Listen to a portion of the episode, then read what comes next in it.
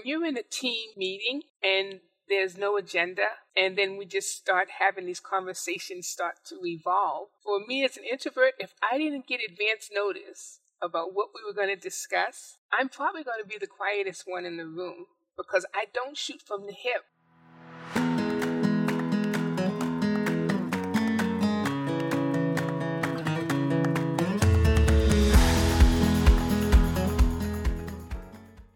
In her book, Conversational Intelligence, Judith Glaser wrote To get to the next level of greatness depends on the quality of our culture, which depends on the quality of our relationships, which depends on the quality of our conversations. Everything happens through conversations. Welcome to Conversations, powered by Quantuvos.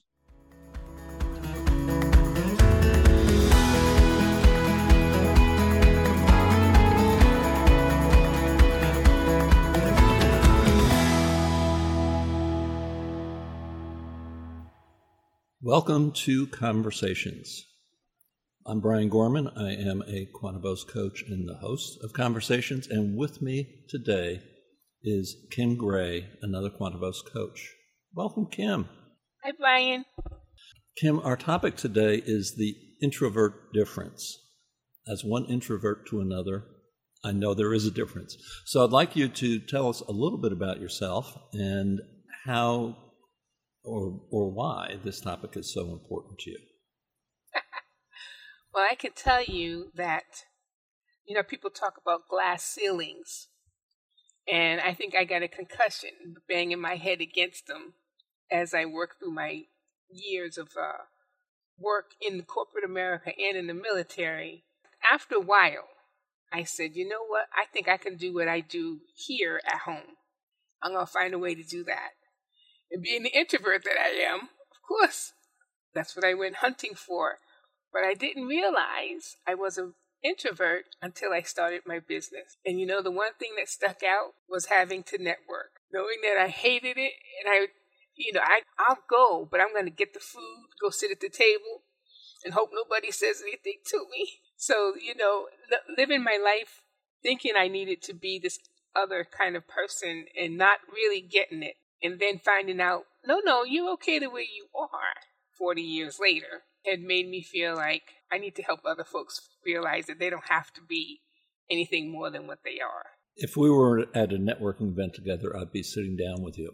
And it's interesting because as introverts, I think we're also just as different in some ways from one another as we are from extroverts.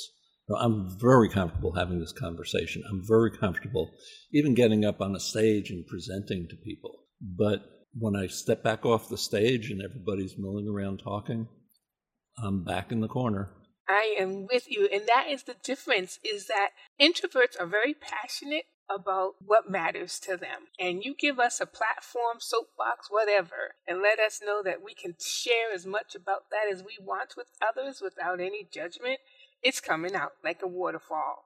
But as soon as that's over, pass me the hors d'oeuvres, give me a seat. You began by talking about being an introvert in the corporate environment, in the military. How does an introvert show up differently? Well, I can tell you from the many opportunities that came my way to change jobs was I'm not into cliques and I'm not into water cooler conversations. I'm I'm a private person. So being forced to be in those environments wasn't comfortable for me. And so I shied away from them, which made it seem like I wasn't a team player or that I wasn't as vested in the success of the team as everyone else.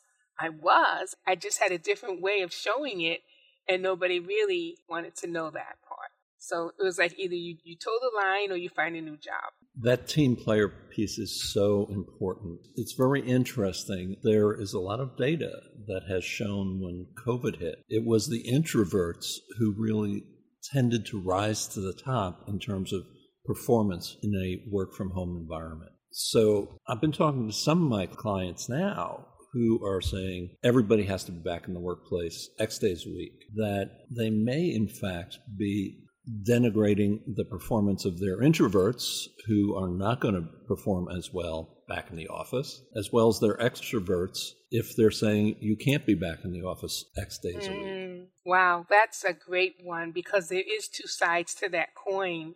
And I think COVID opened a lot of people's eyes, if not personally, uh, maybe even culturally, that I like being by myself and I don't need someone looking over my shoulder. I can get the work done.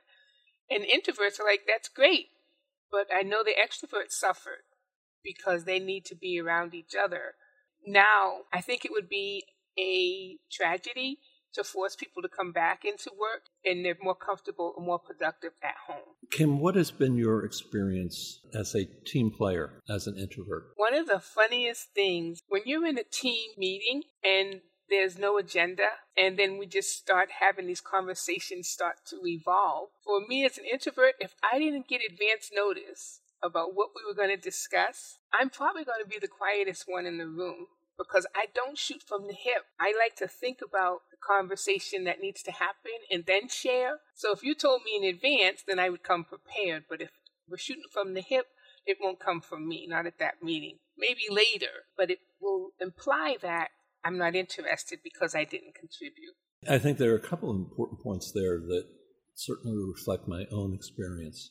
When I'm put on the spot for addressing a topic, addressing a question, I sometimes have a lot of trouble doing that. I can really come up with some good ideas and powerful reflection later on. Mm-hmm. But just, Brian, what's your response to what Kim just said? I'm going to have to think about it. Yeah. And so you also said, if you don't know ahead of time. So for leaders who have a blend of introverts and extroverts on their team, or a team of introverts, even, having agendas for get togethers that are shared in advance is certainly one way of bringing the best value out of the, the introvert. What are some other ways in which leaders can, and when I use leaders, it might be frontline managers because now more and more they are leaders of their teams as well. What are some of the other things you have learned about successfully leading introverts? When you know who's on your team and you, will know the personalities, and if you've given advance notice of the information you're going to share, and they come into the meeting and they still don't say anything, then you can call on them. If you gave them advance notice, they, they have something to say. They may not raise their hand and they may not speak out because they're being polite, waiting until everybody else is finished. And then you're moving on and they never got a chance to say anything.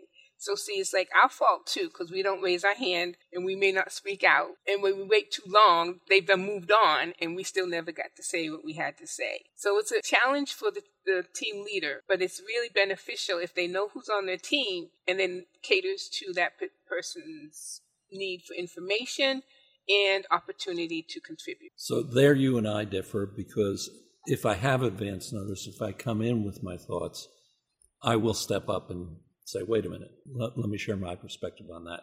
So I think that what you're saying is really important because it's because it's important to know the individual players, the individual people, and not just in their roles, but how they show up in different situations. It definitely does matter, and it depends upon the culture of the company too. And where you may feel comfortable speaking out, you're older and more wise. I'll act like a young, like a youngie, like a younger person may not feel like they have the right to do that, and they'll wait their turn.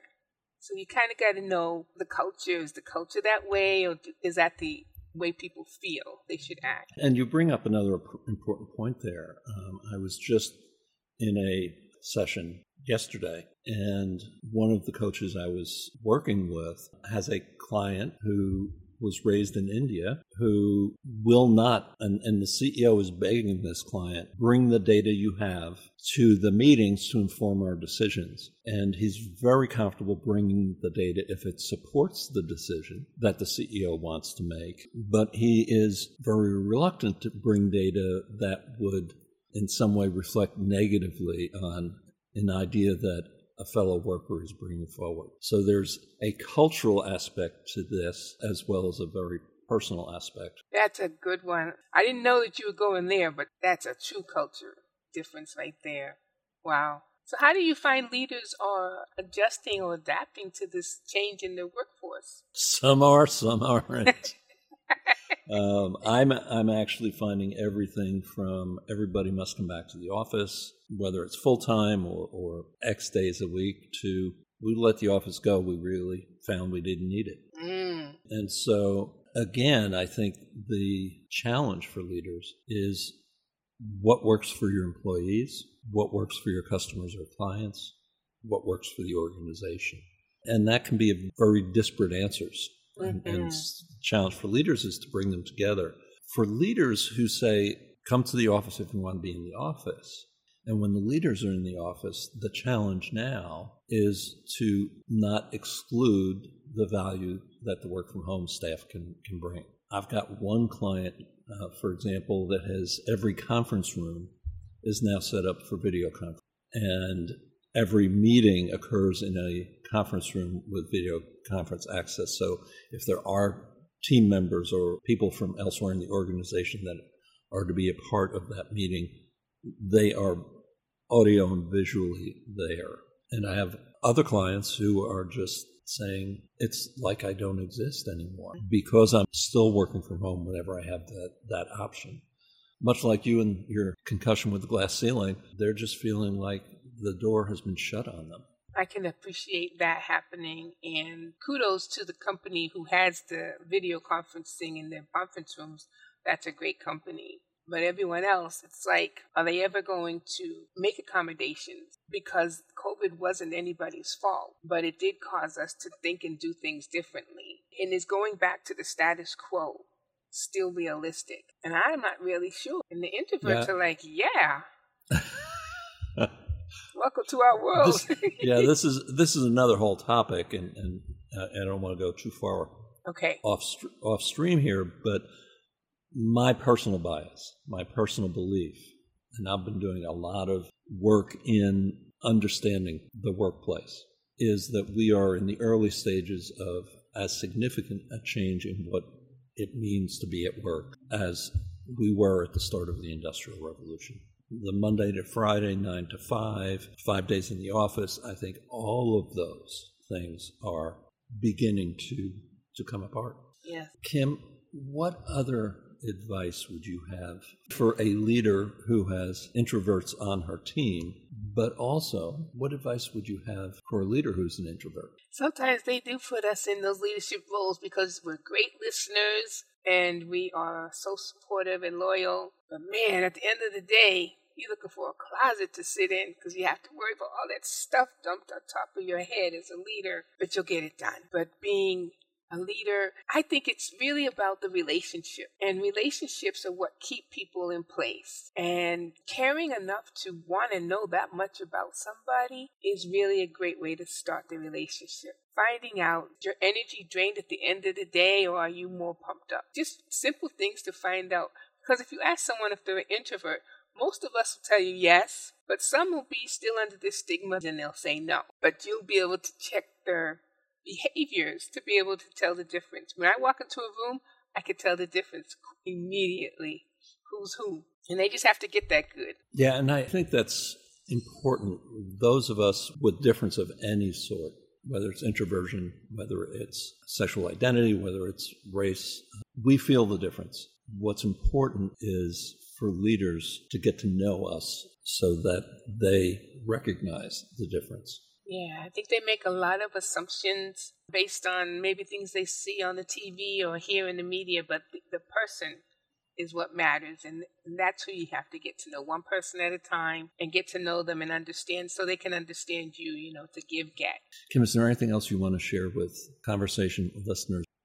Well, I could tell you this that being an introvert is a great protection because it allows you to sit back and watch, observe, and listen before we speak. But for those who are introverts and you are an employee, don't let that become a crutch for you because you may miss out on some great opportunities. And have conversations with your team about who you are and how you like to deal with uh, being around them, putting aside some of the assumptions they may have. Because sometimes that group mentality can get out of control, and then you're sitting outside of the window wondering, how did I get out here? Because they booted you out. Kim Gray, thank you so much for this conversation on the introvert difference. Thanks a lot, Brian.